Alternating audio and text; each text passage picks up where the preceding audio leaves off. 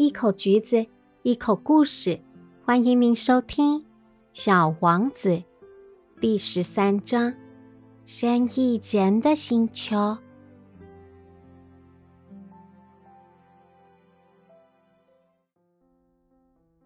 第四颗星球就是生意人的那颗星球。这位男士忙得不可开交。小王子到来的时候，他甚至连头都没有抬一下。小王子对他说：“你好，你的香烟都灭了。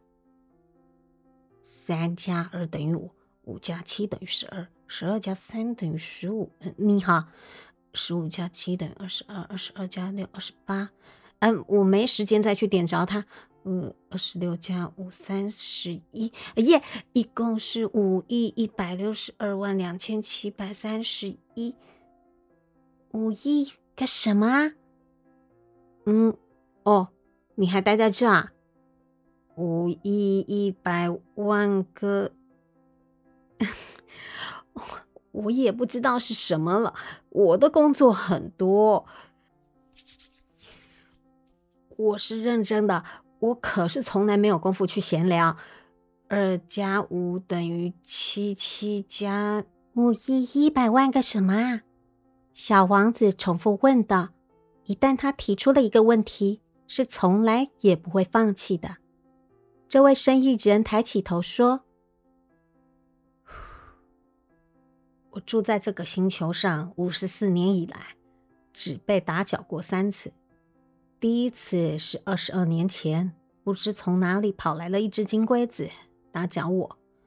它发出一种可怕的噪音，使我在一笔账目中算错了四个地方。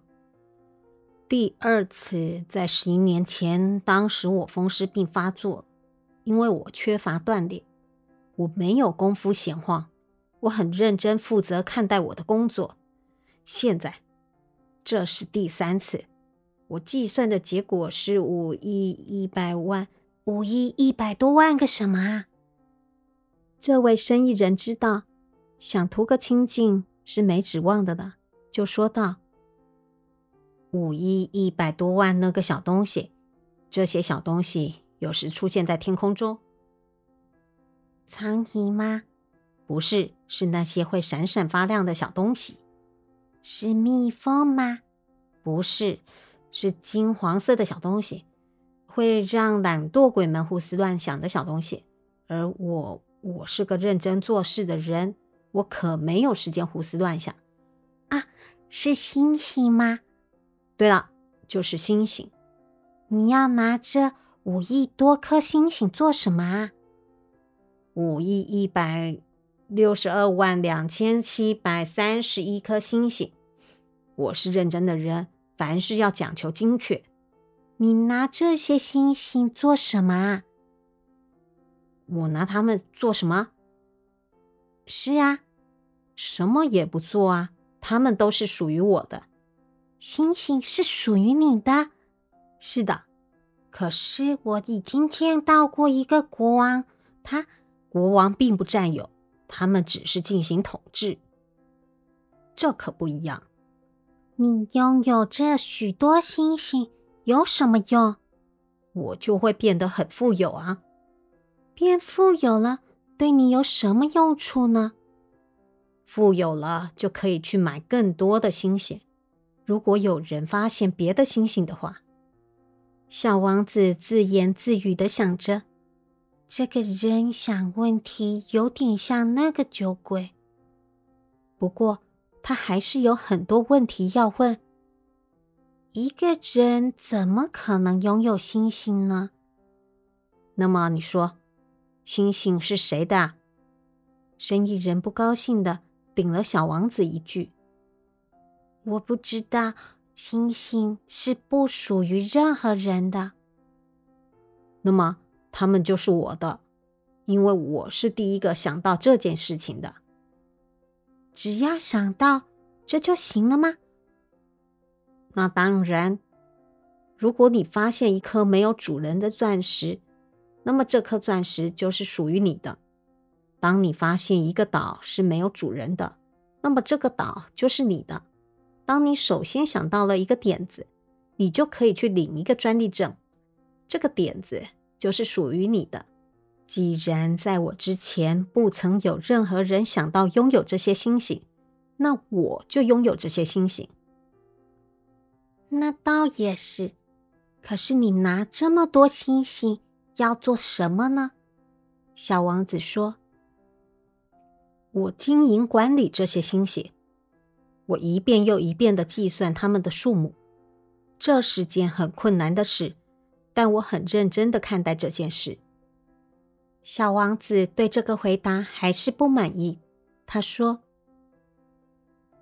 对我来说。”如果我有一条围巾，我可以用它围住我的脖子，并且能带走它。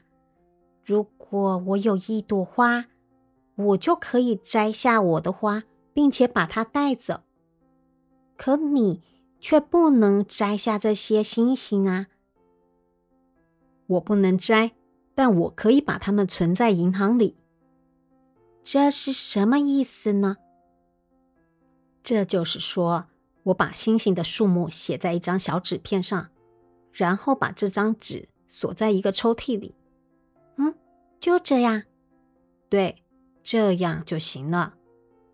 小王子想到，真好玩，这倒蛮有诗意的，但却是无关紧要的事。关于什么是正经事，小王子的看法。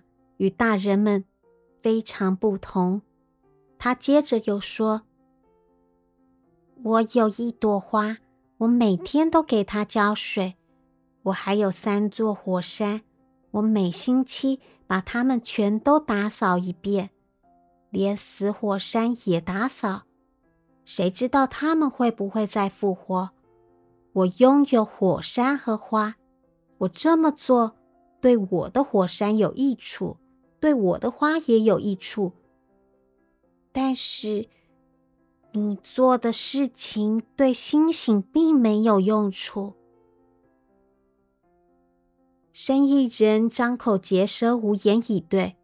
于是小王子就走了。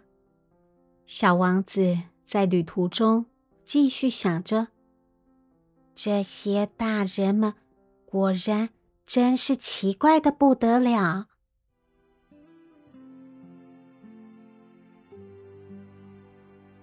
今天的故事好听吗？喜欢的话，记得订阅、按赞哦！我们下一集再见，拜拜。